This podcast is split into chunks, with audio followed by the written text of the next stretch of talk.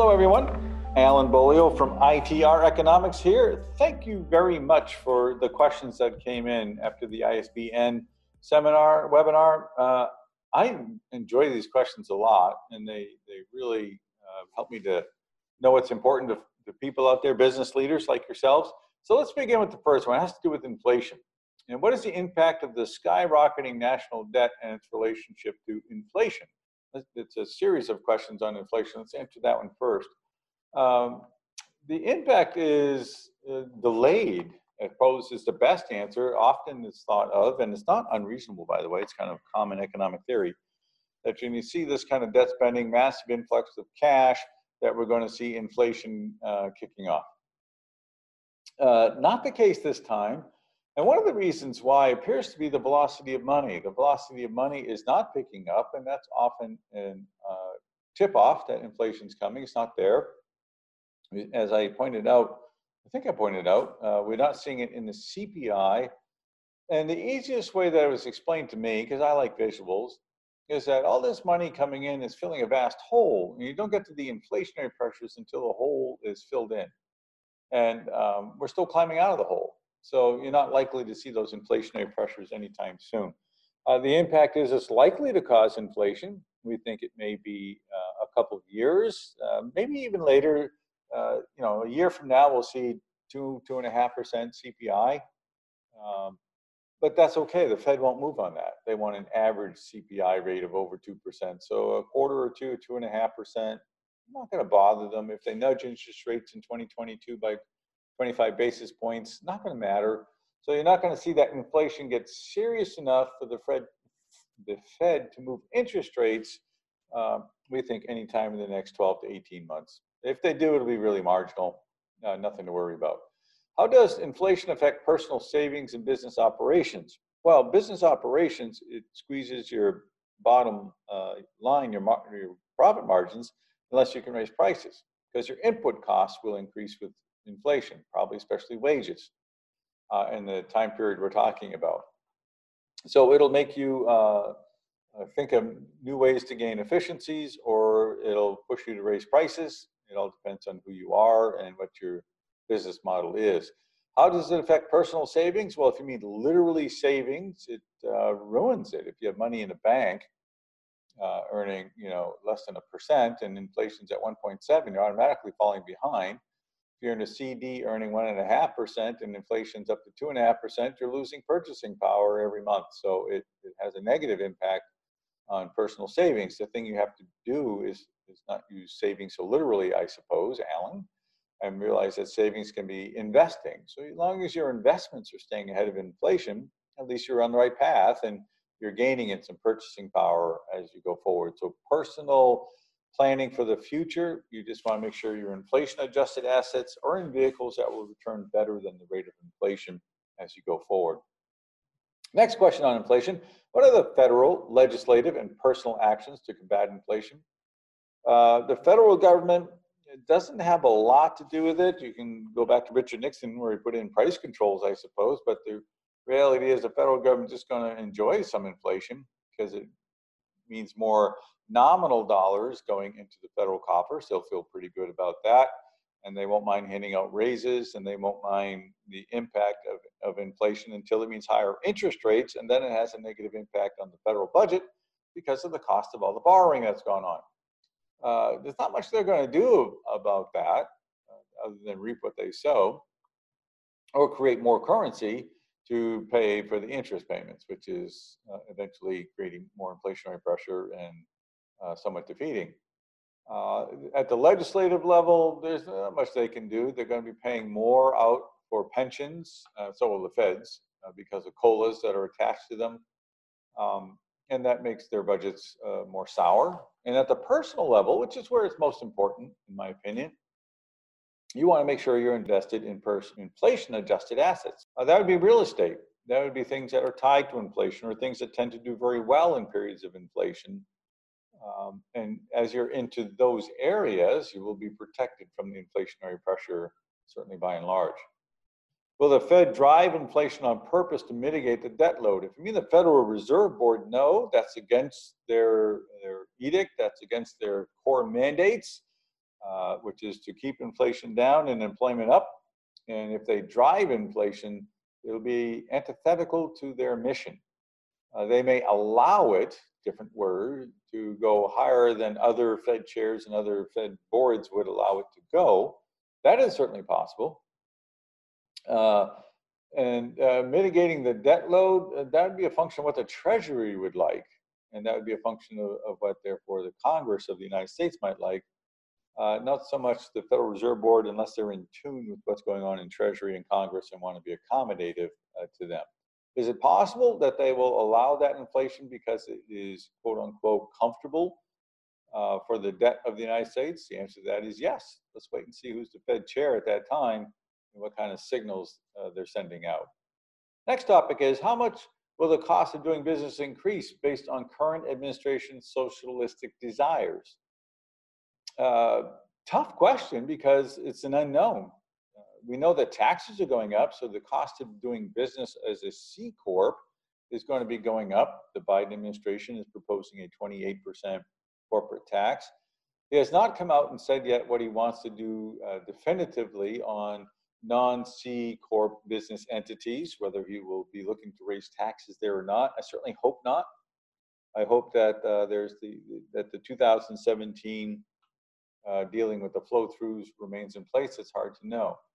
Uh, the cost of uh, socialistic desires kind of speaks to me of a transfer of wealth. So that just means if you are making a lot of money, uh, you are likely to see the top marginal rate go up to 39.7%. So it's a marginal increase on the top marginal rate, but making enough money, it's certainly a, you know, it's more than a couple dollars and it amounts, amounts to something. And you may find uh, that uh, California's wealth tax gains more traction. If you're from California, you know what that is. If you're in Massachusetts, you may find that the millionaire's tax gains more traction. And if you're earning over a million in Massachusetts, you may end up may end up paying nine percent on that income instead of the current four percent. I mean, uh, those things may be used because the drumbeat is loud and clear in those state legislatures I just mentioned and in others, uh, in Washington too, that wealthy individuals and businesses must pay their quote unquote fair share. I don't think I showed you, but in the, in the, latest year from which the Tax Policy Center has information available, the top 50% uh, of all taxpayers pay over 90% of all the taxes. Uh, the top 10% pay over 70% of all the taxes. So I, I, recoil a little at the, at the use of the word fair, uh, but certainly that's the popular view is that it is not fair. Uh, so how will the cost of doing business increase in taxes? Maybe fees that would be attached to you. Uh, and taxes to your landlord if you're renting mean higher rents as you go forward. I mean, there are different ways that it can come at you. And you could find that the increase in minimum wage will affect you, as we talked about, depending on how you're paying uh, your team members now. Uh, those are basically it. In the long haul, it's going to be a the current round that the president's looking at, raising $2 trillion over the next 15 years to pay for his somewhat infrastructure bill, is all aimed at C corporations. And uh, to the extent that you're a C corporation, you're not operating overseas. So your big thing is that you're likely to see your tax rate go up seven basis points. Next question occupational licensing. And uh, whoever posited it was very nice to me. Said, if it's not an appropriate question, uh, there's no need to answer. And went on to explain it to me, which is very nice. And then it ends with what are the macroeconomic arguments to reform licensure that you would make to policymakers? Uh, you know, that's a, that one was a real fascinating question to me because I'd not run across it before. So whoever asked about the occupational licensing, thank you for the new fodder and the new information you provided in the sentences in between the beginning and the end there.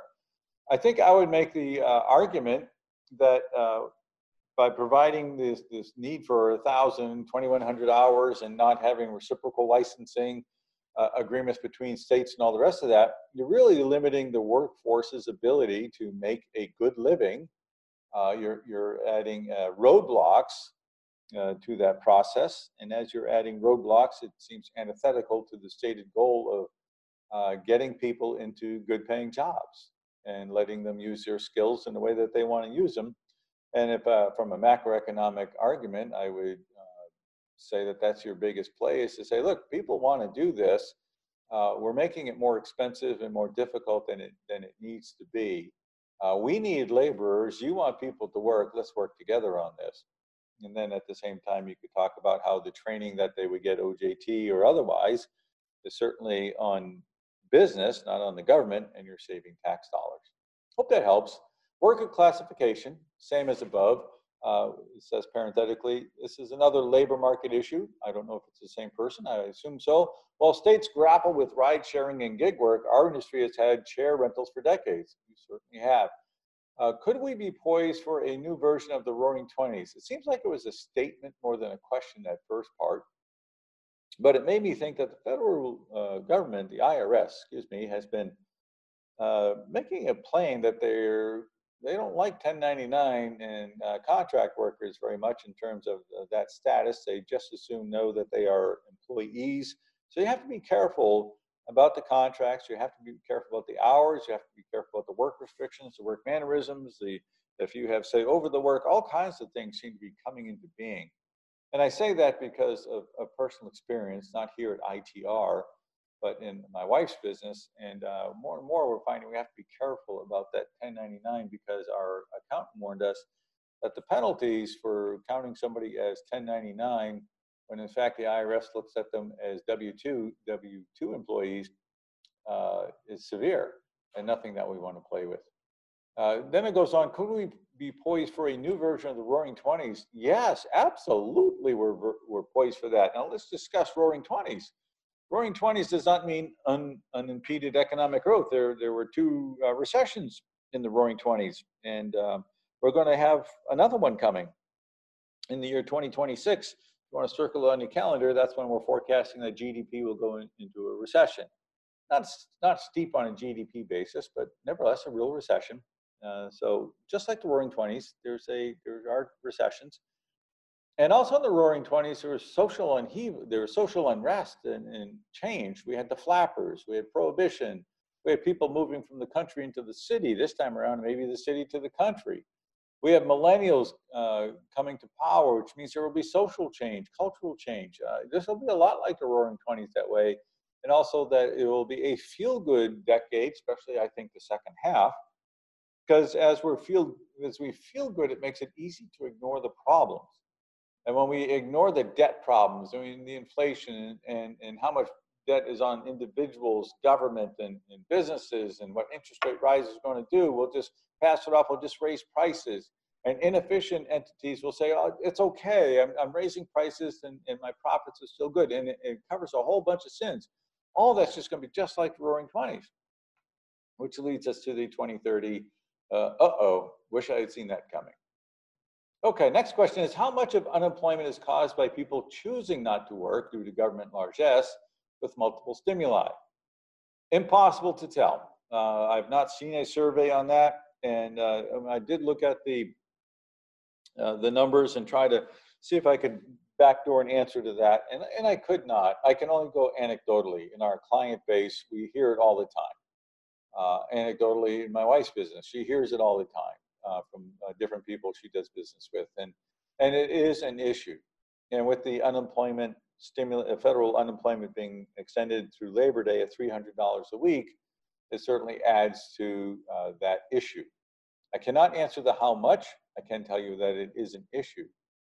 Um, and there is no easy fix for that issue. Obviously, if you raise wages to that extent, it uh, is tough on the bottom line. And if you don't hire people, it's tough on the bottom line. And it's very hard to compete against the federal government and human nature which again, you know I've referenced Atlas Shrugged in the past, uh, it rears its head here as well. Next question is, can you or your team provide the Excel template so we can efficiently calculate our individual changes, three-month moving average, 12-month trailing, etc.? The answer is yes, uh, we do provide it. Go to our website and uh, do the free data cast. It's 30 days of free data cast. You'll see everything that you want to see. You'll learn everything you want to learn. It's not the uh, template, but it, it, it's built in where you just put in your numbers and it does the rest for you and compares you to the things that are in our ITR trends report. And you'll uh, love it and you'll use it, or you won't love it and you won't use it. That's entirely up to you, but it's a 30 day test drive and you can learn a lot about your business in 30 days. And then you can also go to our website and see that there's videos on how to do it. There's written words on how to do it. Uh, I don't remember hearing that we're still sending out the template. I think we have actually stopped that, but we provide you everything you need to set it up. It's certainly not difficult in Excel. And I think the step-by-step instructions are on our website. Certainly DataCast does it for you. If you go to our website, you're gonna see a pop-up and that pop-up is Anne. She is, uh, she is real. She's a real, really nice person. As a matter of fact, ask Anne. And she will let you know uh, the best path and if we actually still do that for folks who not. I'm sorry, but I just don't know. Number seven says, you mentioned expecting smart money to hold steady and retain unrealized gains until the next administration of capital gains rates reach the top proposed rate of 40%. What is your expectation for business owners, baby boomers, who are planning to retire before the four to eight year time horizon and are sitting on substantial unrealized capital gains from their business growth? Does the M&A market spike in the Q3, Q4 of 21 in anticipation of that, along with the continued low rates to borrow capital? Are we going to see a spike because of low capital, because of uh, the, the threat, if you will, of those much higher capital uh, taxes? capital gains taxes? The answer is sure. Yeah, you're going to see some more activity through there. Uh, I, I, think you will. I think you're going to find people who are being told by investment bankers, don't wait. Uh, make sure you get it done now. Uh, but you have to balance that off against the increased value of to your company if you do wait. Uh, with inflationary pressures coming, if you're well positioned in a good position financially, you could find your sales going up and your profits going up, and therefore the value of your company going up. Uh, so it really depends on how you are sit and settled and, and how you have to, to cash out. If you need to cash out because of where you are, would it make sense to go to an internal stock chain, uh, stock sale? Would it make sense to go ESOP? Would it make sense to uh, do something along those lines where you can have different tax implications, where you can do it through time? and, and spread out the pain. I mean, see your tax advisor. That's certainly not me. But if you have to do it, yeah, you're going to do it in uh, late 21.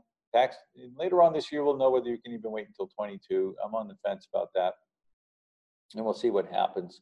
Watch your earnouts, though. If you're in for a three-year earnout, and a lot of small businesses are subject to that three-year earnout, remember what I said about 26, and that uh, this business goes down in 26 and if your EBITDA goes down in, in 2026 because of a recession that involves consumer spending, then your earnout's just not going to be there. So just make sure that's part of your mindset if you go to sell. Of course, if you do it uh, deal uh, late 21, uh, 22, 23, 24, you're looking good. If you wait till later, uh, you, you get hurt with 26. All right, last question.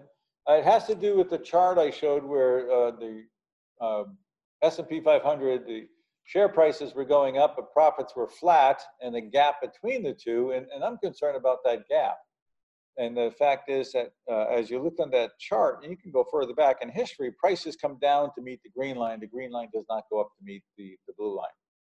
Uh, and for me, it's, it's as simple as that. But the question is a good one. It's a thought-provoking one. It says, uh, and the assumption or the theory is posited here that perhaps the gap uh, between the two makes sense because uh, interest rates are so low and the stock market as an asset is worth more in nominal dollars.